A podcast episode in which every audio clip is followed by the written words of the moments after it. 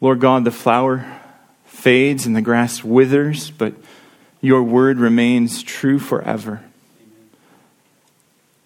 Your word here from Hebrews 2 that Christ has indeed partook of the same things, become flesh, in order to destroy the works of the devil and in order to deliver slaves like us from fear of death. Those words are true just as much today as they were when they were first written, just as much as they were before the foundations of the world when you first planned to send your son Jesus to redeem your people. God, I pray that these words would be a comfort to our souls this morning, that they would give us great hope, that they would help us to live in light of Christ becoming flesh. Lord, would you help us as we examine your word this morning, we pray. Amen. Amen, Amen friends. The people of Israel have been on my mind a lot lately as I've been reading through the Old Testament, particularly the story in the middle of Numbers when the people of Israel, after being led out of slavery in Egypt, walking through the Red Sea as it's parted, and watching it crash down on the armies of Pharaoh behind them, completely destroying them, and then being led through this wilderness by a pillar of fire by night and a pillar of cloud by day, and watching, watching the Lord fight for his people. And then hearing his voice, giving his commandments on Mount Sinai as, as fire and smoke and lightning covered the mountain.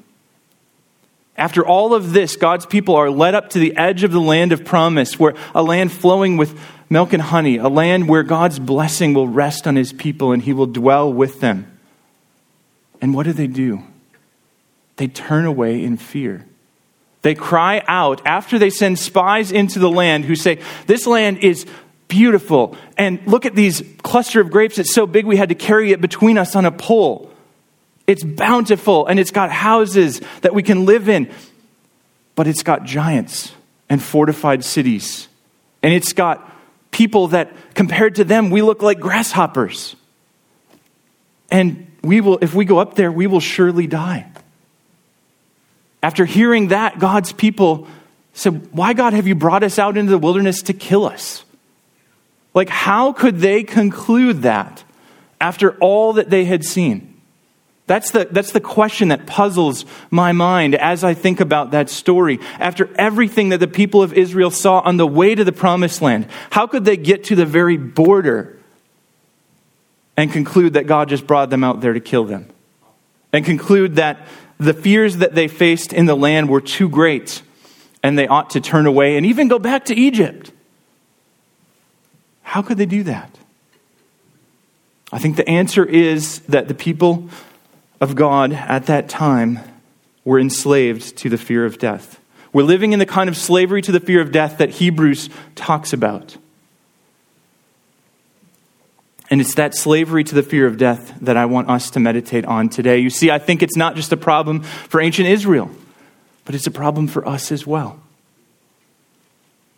A sociologist named Peter Berger says this about faith and death. He says the power of religion depends, in the last resort, upon the credibility of the banner it puts in the hands of men as they stand before death or more accurately, as they walk inevitably, inevitably toward it. In other words, he was reflecting on the fact that death is common to us all, and that the value of what you believe depends on how it deals with the problem of death.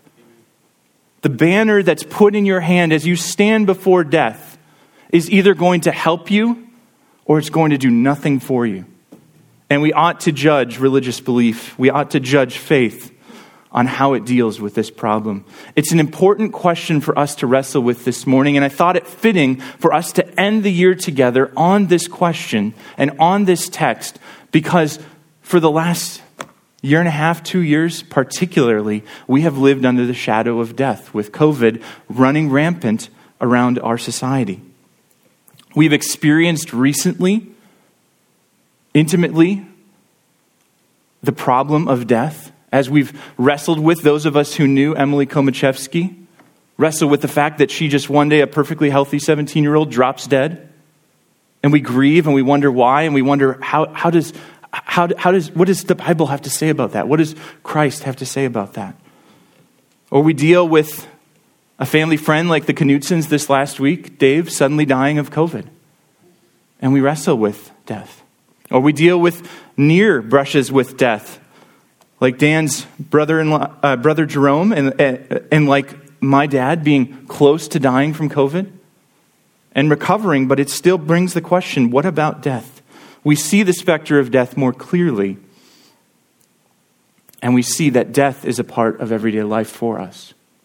If death is a part of everyday life for us, like we see it is, then fear of death is also a part of everyday life. We have to wrestle with what kind of banner are we given to stand before death.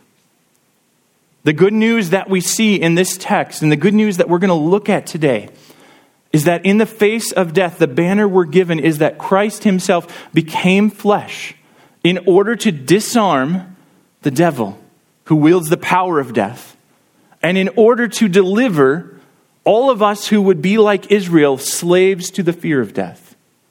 We're going to look at those two things as we go through this text, but we're going to work through this text in a little bit different way. We're not going to work through it beginning to end. We're going to actually go backwards and start with thinking about what death is and what it means to fear death. We're doing this because we need the main message of the book of Hebrews, which is that Jesus is better, therefore persevere. Jesus is better, therefore hold fast to him in faith and persevere in the Christian life. We need to know how we persevere in light of the face of death. And that's what we're going to look at this morning. So, starting at the end of the passage, like I said, we're going to start by looking at the fear of death. The, verse 15 says at the second half that, that Jesus came to deliver all those who, through fear of death, were subject to lifelong slavery. So that's the part of the verse I want to think about first. Those who, through fear of death, were subject to lifelong slavery. I want to start here because I think you might react to this like I do that, you know what, I'm not really all that afraid to die. I don't feel an overwhelming sense of fear of death, but I want to argue here that all of us experience the fear of death, and all of us feel the fear of death, but it might not be in the way that you think. And that's what I want us to think about as we explore this text that we all fear death. We are all potential, and especially apart from Christ, we are all certainly slaves to the fear of death. When we look at the fear of death, we want to think of two different types of the fear of death. John Owen, in his commentary on Hebrews, talks about this, and it's so helpful for us and so true. There's different kinds of fear of death, there's different ways we fear death. He divides them into two. He says there's the natural fear of death, which I think is a helpful label. This is the fear of death that is instinctive in us. In other words, if you are drowning, you don't need to think about death is a bad thing that I ought to avoid, and I want to try to swim and rescue myself however I can, right? You're just going to strive for breath and you're going to try to keep swimming and you're going to try to keep surviving because we have that survival instinct within us. This is something we share with animals. Animals are afraid of death. They experience it in the seconds before they potentially die when they're in extreme peril and they respond by trying to survive, right? This is the natural fear of death. This is what we most often think of, I think, when we think of fear of death. I don't want to die, and so I'm going to do whatever I can to survive. But I think the fear of death that we are potentially in slavery to, that Hebrews is talking about, is deeper than that. It's the second kind of fear of death that Owen talks about. He calls it the penal fear of death, which is kind of an old word which means like consequence. But I'm going to use the word moral fear of death because I think that's a little bit more helpful for us, uh, updating Owen's language for our time. This moral fear of death is what comes to us from thinking about dying. It's distinct from animals because animals can't think about the fact that one day they will die.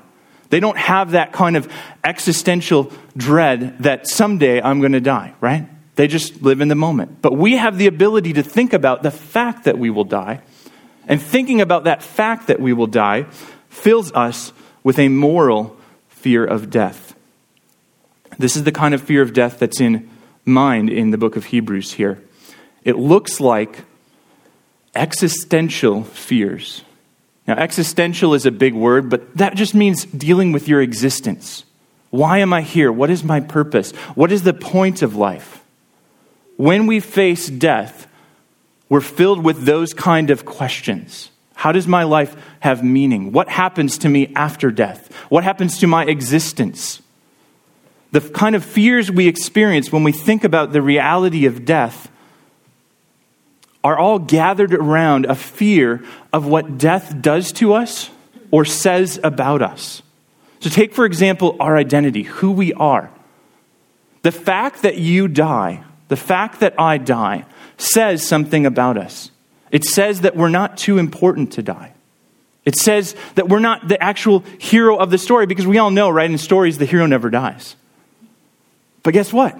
You're going to die, which means you're not the main character which means you disappear, which means, do you really matter?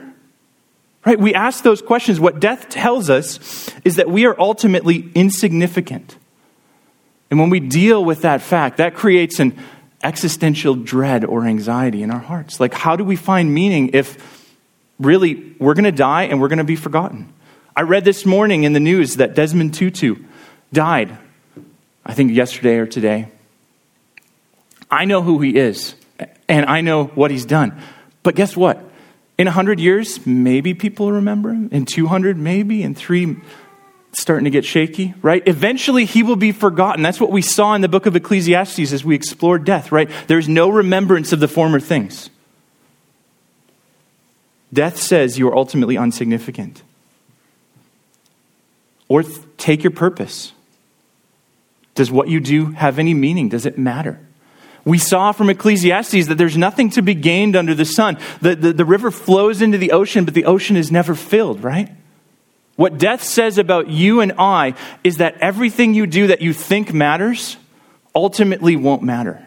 Ultimately won't make a difference to you when you're dead. And maybe it'll make a, a little bit of a wave and an impact while you're alive and shortly after your death, but eventually any gain you thought you had will be erased. Or death says about us and our happiness that there's no lasting joy to be had. That we know that the future always holds disappointment. We know that everything fades and that everything we hope to find happiness in, even our families, will eventually be taken from us by death. Death tells us that there's no lasting joy to be had and there's no future hope. Death tells us that eventually the tomorrow that comes will be the tomorrow that you die. And so if you look far enough in the future, what you expect is eventually everything will be taken from you. And this steals our hope.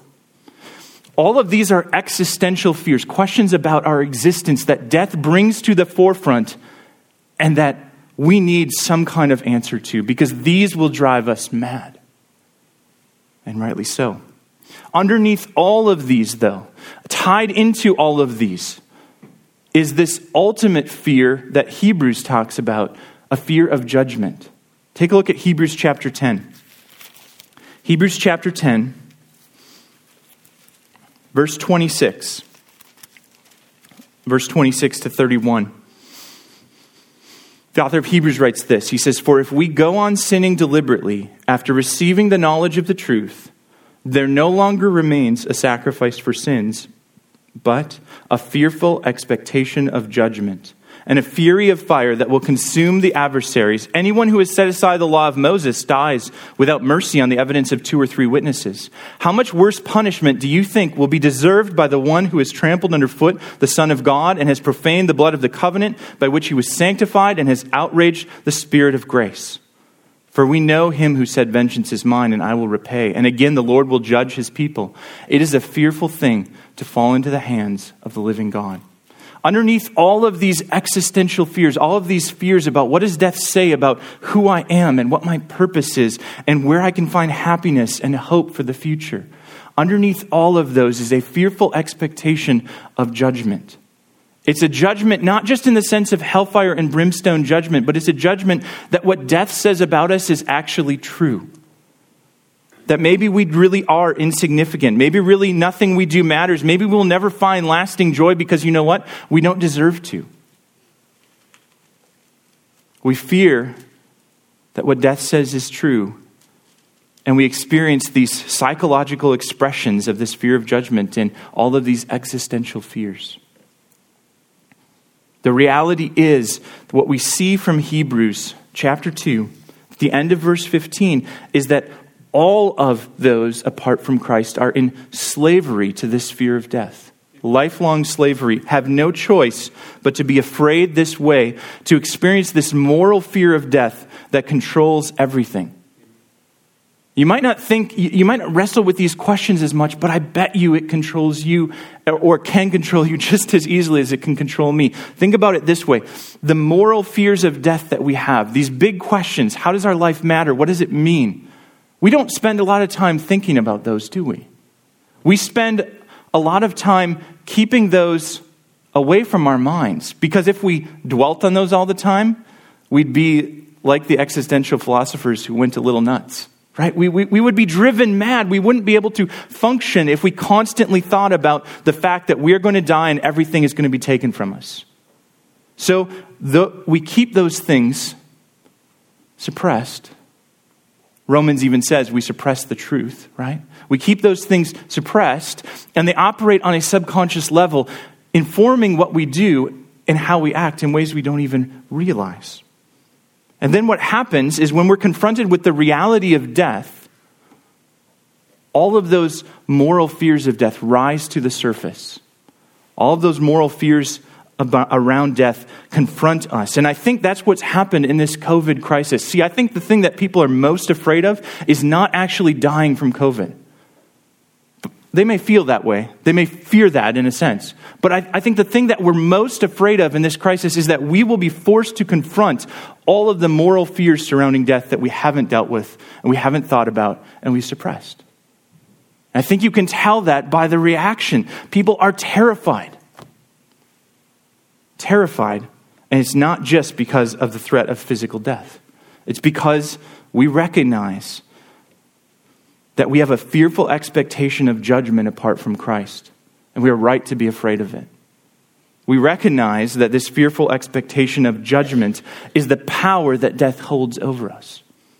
And it's this power that Satan welds to keep us in slavery. It's this power that I want to talk about next, working our way back. So we've got subject to the fear of death, slaves to the fear of death. And then in Hebrews 2 again, Jesus did these things that through death he might destroy the one who has the power of death, that is the devil, and deliver all those who through fear of death were subject to lifelong slavery. So I want to look at the power that the devil wields and how he wields it to keep us in slavery. Okay? That's what I want to think about next. How does the devil use the power of death to enslave us? Think about the devil's goal for a sec. What is he trying to do? What does he live for? It's to destroy our faith, to dishonor God, to elevate himself. And ultimately, his favorite way of doing that is leading us into idolatry, leading us to turn away from the living hope that we have in Christ Jesus and leading us to turn towards anything else. The devil is happy when we are idolaters. And what he does is he takes this power of death, the expectation that there will be judgment, and that we have to deal with these questions like who am I and why does things matter? And he takes that terrifying power and he reminds us of it and he stokes our fear. And he tries to terrify us, to cause us to run away from those things and to find any way to escape, either by ignoring through distractions or by trying to find deliverance through a false hope.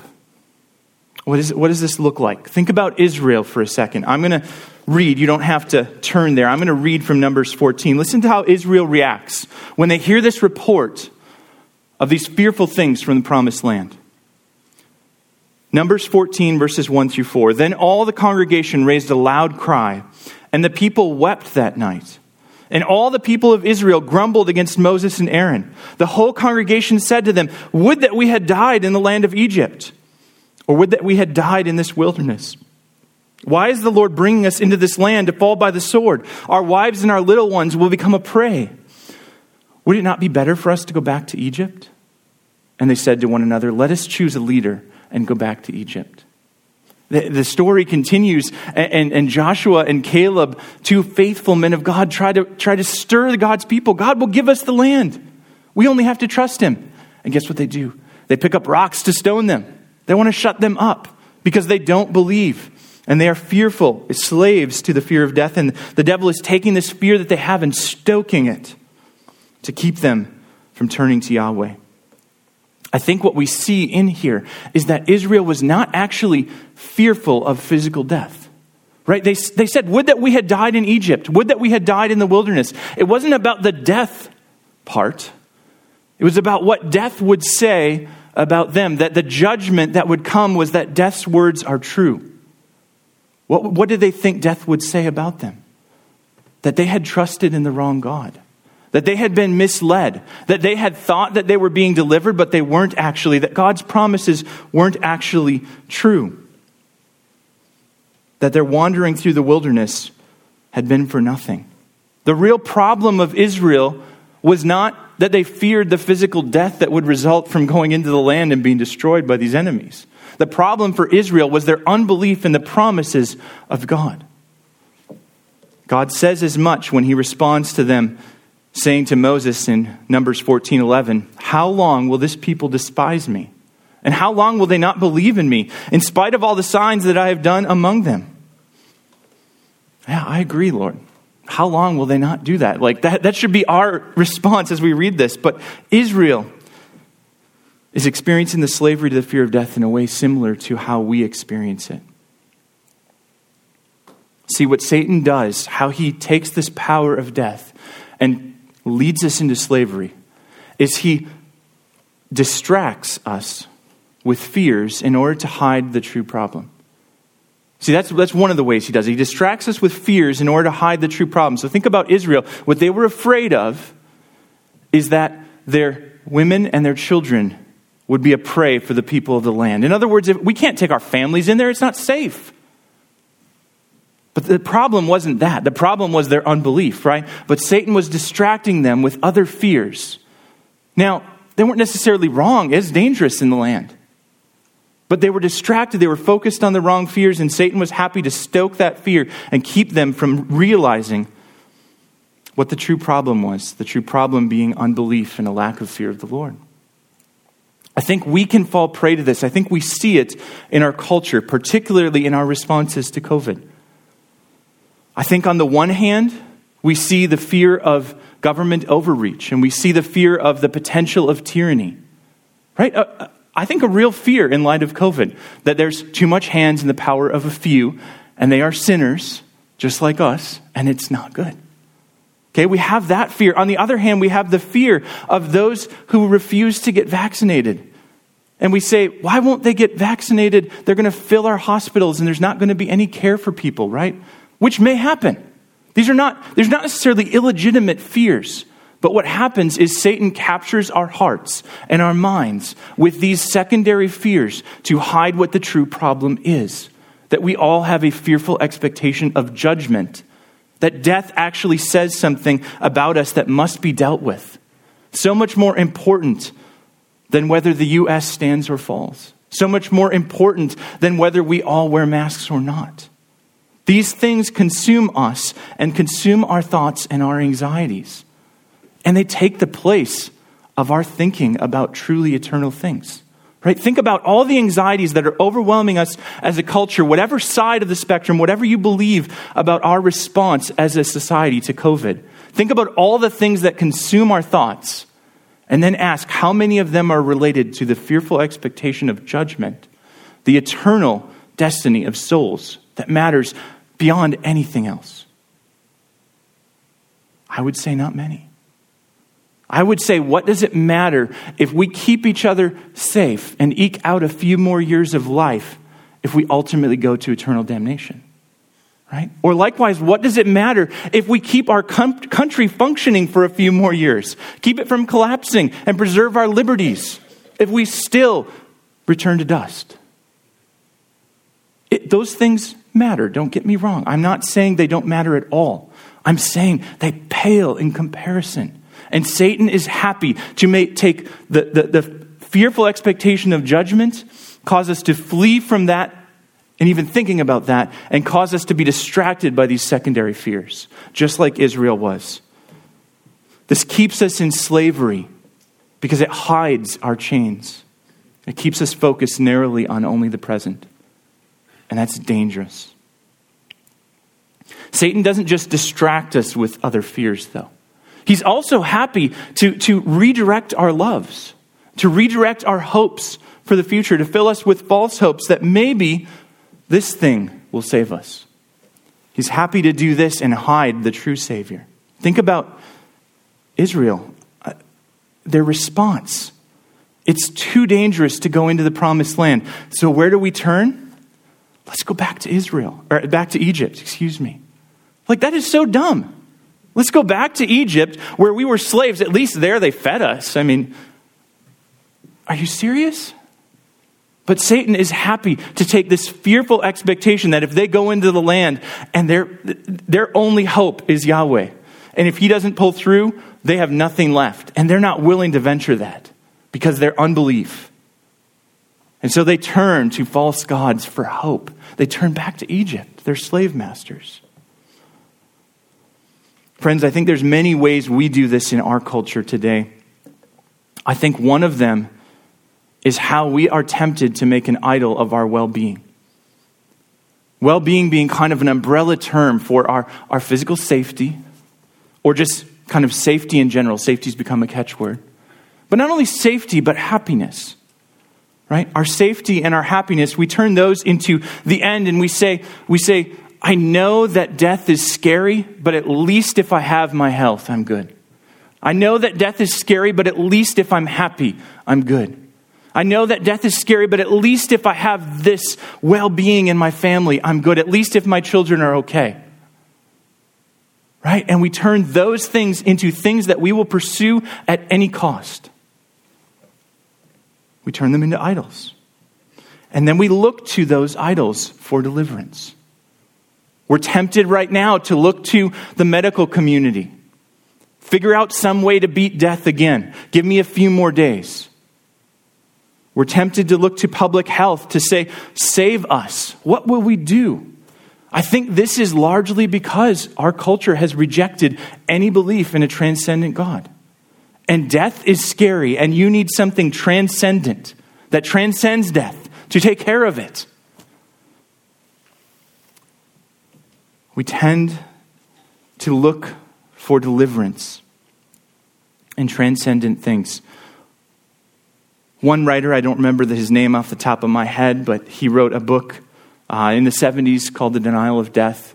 And he argued that this longing for a transcendent Savior is a symptom of the fear of death. It's wanting someone to be able to have the power to stop what you fear.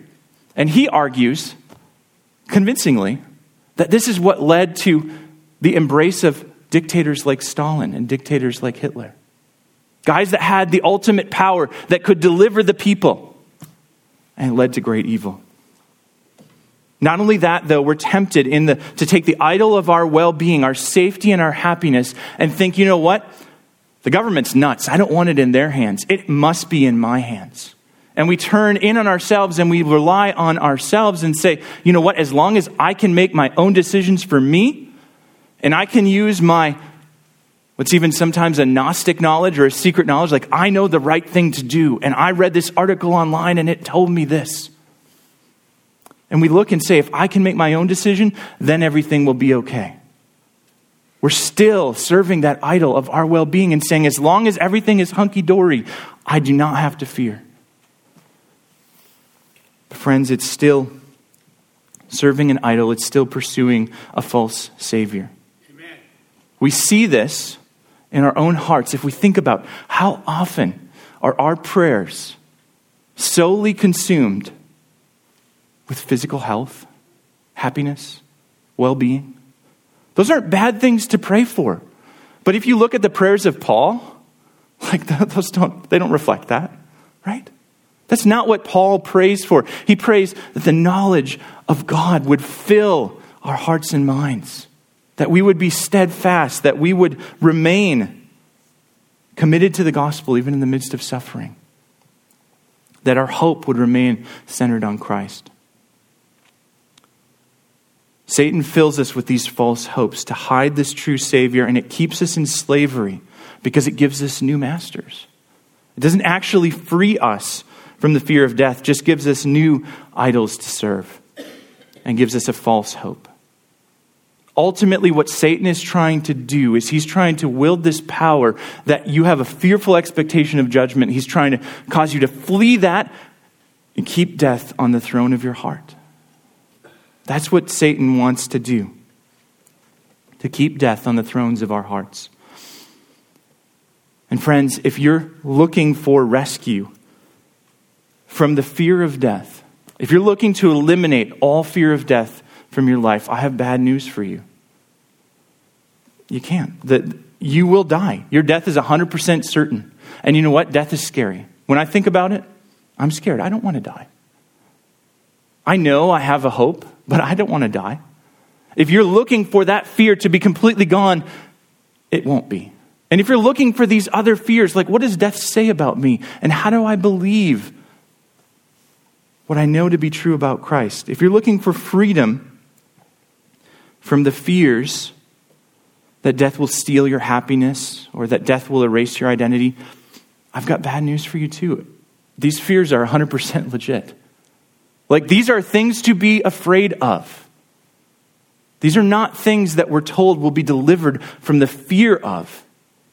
We're told in Hebrews what? That Jesus died to free us from slavery to these fears. If you're looking to be free from the slavery to these fears so that you don't have to buy into what Satan tries to do in your heart, then I've got good news for you this morning that Jesus himself came in the flesh to disarm this power in the hands of Satan and to ultimately deliver you and I from this slavery. They're still scary. It's still scary. That's not, don't hear me, that, that it's no longer scary. We can react like that as Christians sometimes. But, friends, you can be delivered from the slavery to this fear. And so I want to talk about here as we look at the next part of Hebrews. Hebrews 2, again says this Since therefore the children share in flesh and blood, he himself likewise partook of the same things, that through death he might destroy the one who has the power of death, that is the devil, and deliver all those who through fear of death were subject to lifelong slavery.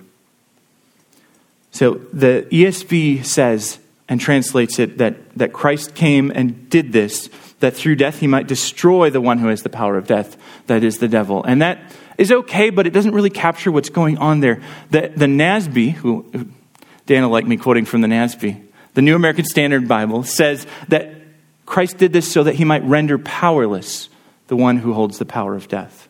And that's, a, that's a, a, little bit better at capturing what's going on there is that Christ came to render powerless or to disarm the devil so that he can't use this fear, this fearful expectation of judgment, to drive you away from God. That's what it means. Jesus came to disarm the devil so that he can't take this fearful expectation of judgment and use it to push you away from Jesus, to push you into unbelief, to cause you to abandon the faith. Not only that, but Christ delivers those who were in slavery, which means you no longer must act from the fear of death. Sometimes we still do. The reality is that we are still being sanctified and we still do sometimes act as though we are slaves, but Christ has delivered us so that we no longer must. We, we now have a choice. We now have, through faith, the ability to not act in slavery to the fear of death. Christ does this in many ways. I want to talk about a few, just real quickly going through. First, he does this Christ disarms Satan and delivers us. He does this by exposing our slavery, first of all. If we look at chapter 2, verse 17, Therefore, he had to be made like his brothers in every respect, so that he might become a merciful and faithful high priest in the service of God to make propitiation for the sins of the people. Christ had to be made like his brothers in every respect. He had to come in the incarnation. Why? Because we were slaves. The mere fact that Christ came exposes our slavery, prevents us from pretending like we're not really enslaved. Even that alone helps us live free from slavery to the fear of death because Satan is trying to hide those chains. Christ himself, though, exposes this slavery, but he doesn't do just, just the exposing work. He does the actual breaking work, the actual freeing work. Christ disarms the devil and delivers us by breaking the chains of slavery. Hebrews 2:17 says that he had to do this in order to make propitiation for the sins of his people. Propitiation is another fancy word that, that means to, to pay the penalty for. Jesus, in other words, came to meet the demands of that fearful expectation of judgment. That those who knew they were under the wrath of God because of sin, Jesus came to pay that penalty. And in that way, he triumphed over the one who would accuse us. Colossians talks about it this way. He, he, said, he says that he took the record of debt that stood against us and he nailed it to the cross. And by doing that, he triumphed over the rulers and authorities that would accuse us. He put them to shame, he disarmed them. Colossians says. By doing that, by his sacrifice on the cross, Jesus broke our chains, and this means that nothing, not even death, can accuse us Nothing, not even death, can separate us from the love that God has shown us in Christ Jesus, Paul writes about in Romans 8.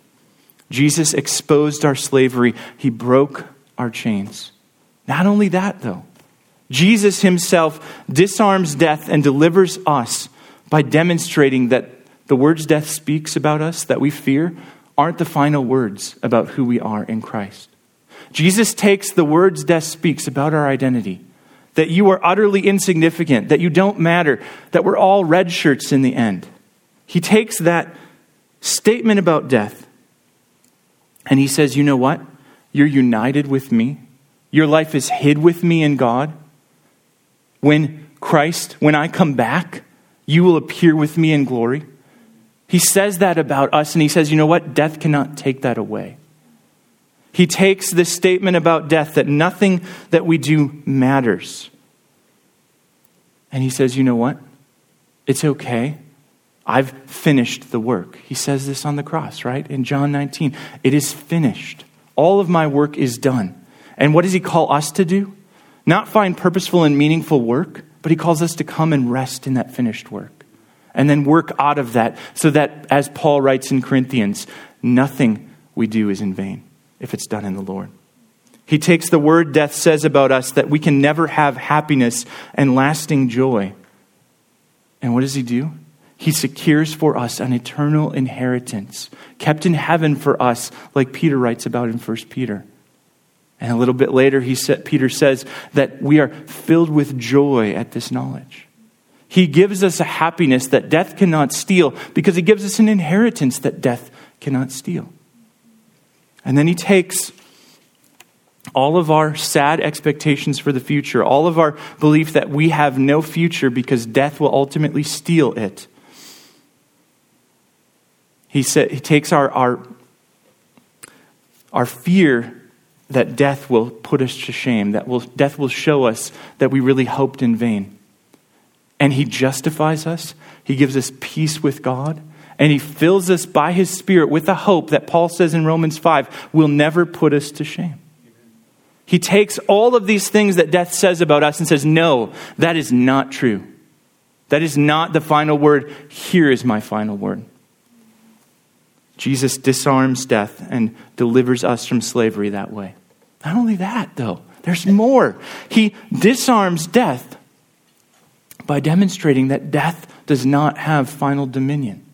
I love what Paul says in Acts, or Peter, excuse me, in Acts when he's preaching in Acts 2. And he says, Jesus was raised and the pangs of death were loosed from him. Why? Because it was not possible for him to be held by them. Jesus was raised because he could not be kept in the grave. And that shows that death does not have the power over Christ, that Christ has the power over death. And that gives us assurance that as he is risen with him, we will rise. He disarms the power of death in the hands of Satan, and he delivers us through all these ways, and he does so even more by assuring us of his presence, even in death.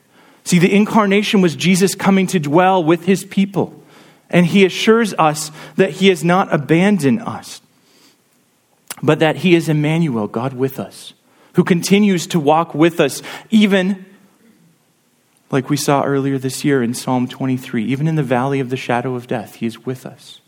He assures us that though we will pass through death, his presence will be there with us, and so we need not fear. All of these things culminate to free us from slavery to the fear of death and to assure us that Satan has been disarmed and can no longer use that fear to drive you away from Christ. Matt McCullough, in his book Remember Death, puts it this way He says, Remembering death helps us stop trying to protect what we can't protect. And remembering Christ helps us stop trying to protect what we don't need to protect. Freedom from fear comes only when we see that what matters most in our future isn't ambiguous at all. There's no reason to remain enslaved. That's what Christ does, friends. That's what he does. And guess how he does it? This is why we're talking about this on Christmas. Guess how he does it? By taking on flesh, by the incarnation.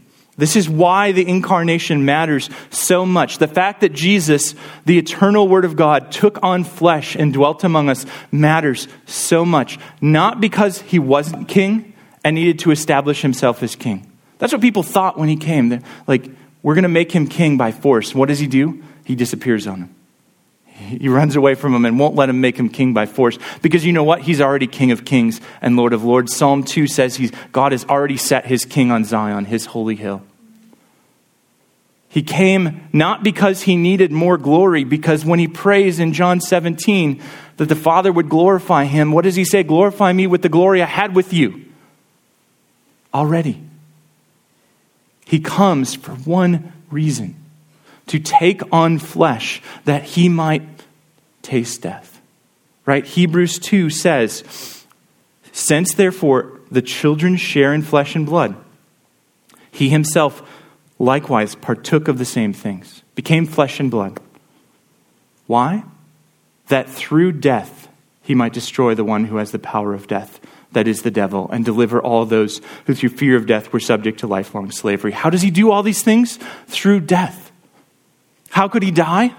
Only by taking on flesh, only by becoming like us could he die.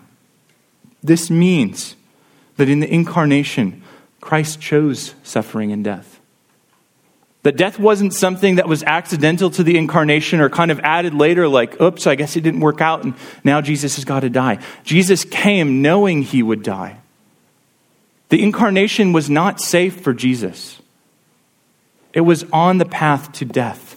It was in order that he may die so that he could disarm the power of death and so that he could free us who were held in slavery to it. Right? Hebrews 2 9 says that this is by the grace of God.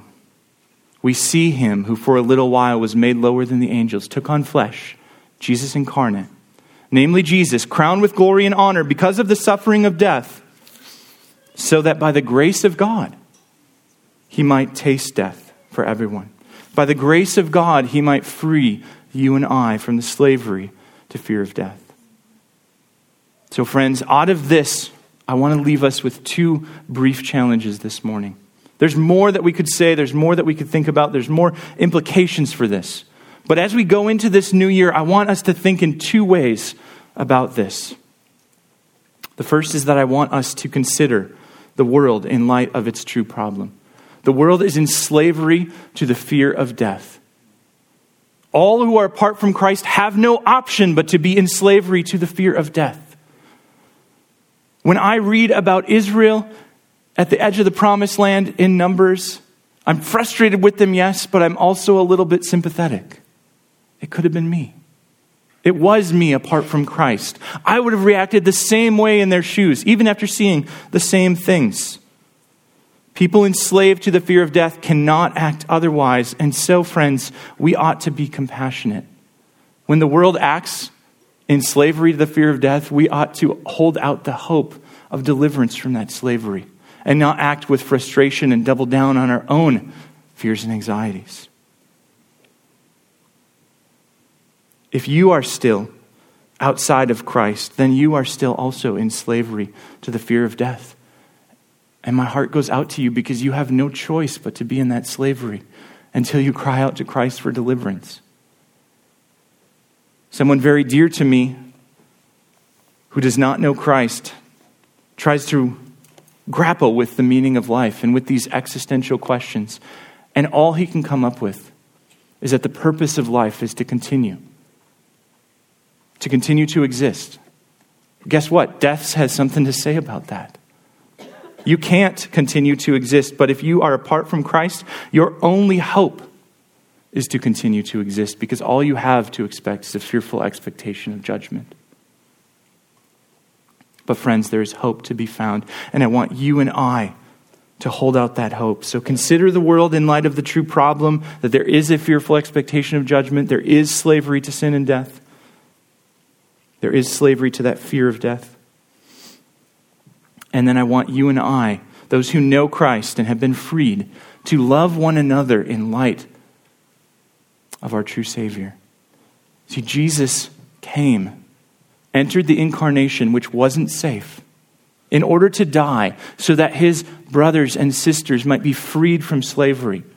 To follow Christ then means that we ought to have that same impulse to enter into physical pain and suffering to enter into places where it's not safe, to entrust ourselves to Christ and live sacrificially in love of our neighbor. Galatians says we are free, but we ought to use that freedom to serve one another. And so, friends, as people who've been set free by our Savior, let's use that freedom to serve one another. Let's use that freedom to love one another dearly as Christ has loved us. John Owen says on this text and concludes, concludes this way. He says, The Lord Christ, out of his inexpressible love, willingly submitted himself unto every condition of the children to be saved by him, and to everything and every condition of them only sin accepted. How then ought we to be contented with the difficulties, sorrows, afflictions, and persecutions which for his sake we are or may be exposed unto? When he on purpose took our nature, that for our sakes he might be exposed and subject unto much more than we are called unto. In other words, because Jesus did this for us, we ought to do it in obedience to Christ and in love for our neighbor. This is the banner that we're given to hold up in the face of death, that our Savior has disarmed it and freed us. And this is the banner that we rally the world around to and say, Come, enjoy this freedom Enjoy the freedom to love God with all your heart, soul, mind, and strength, and to love your neighbor as yourself. Friends, let's pray now and thank God for this precious gift.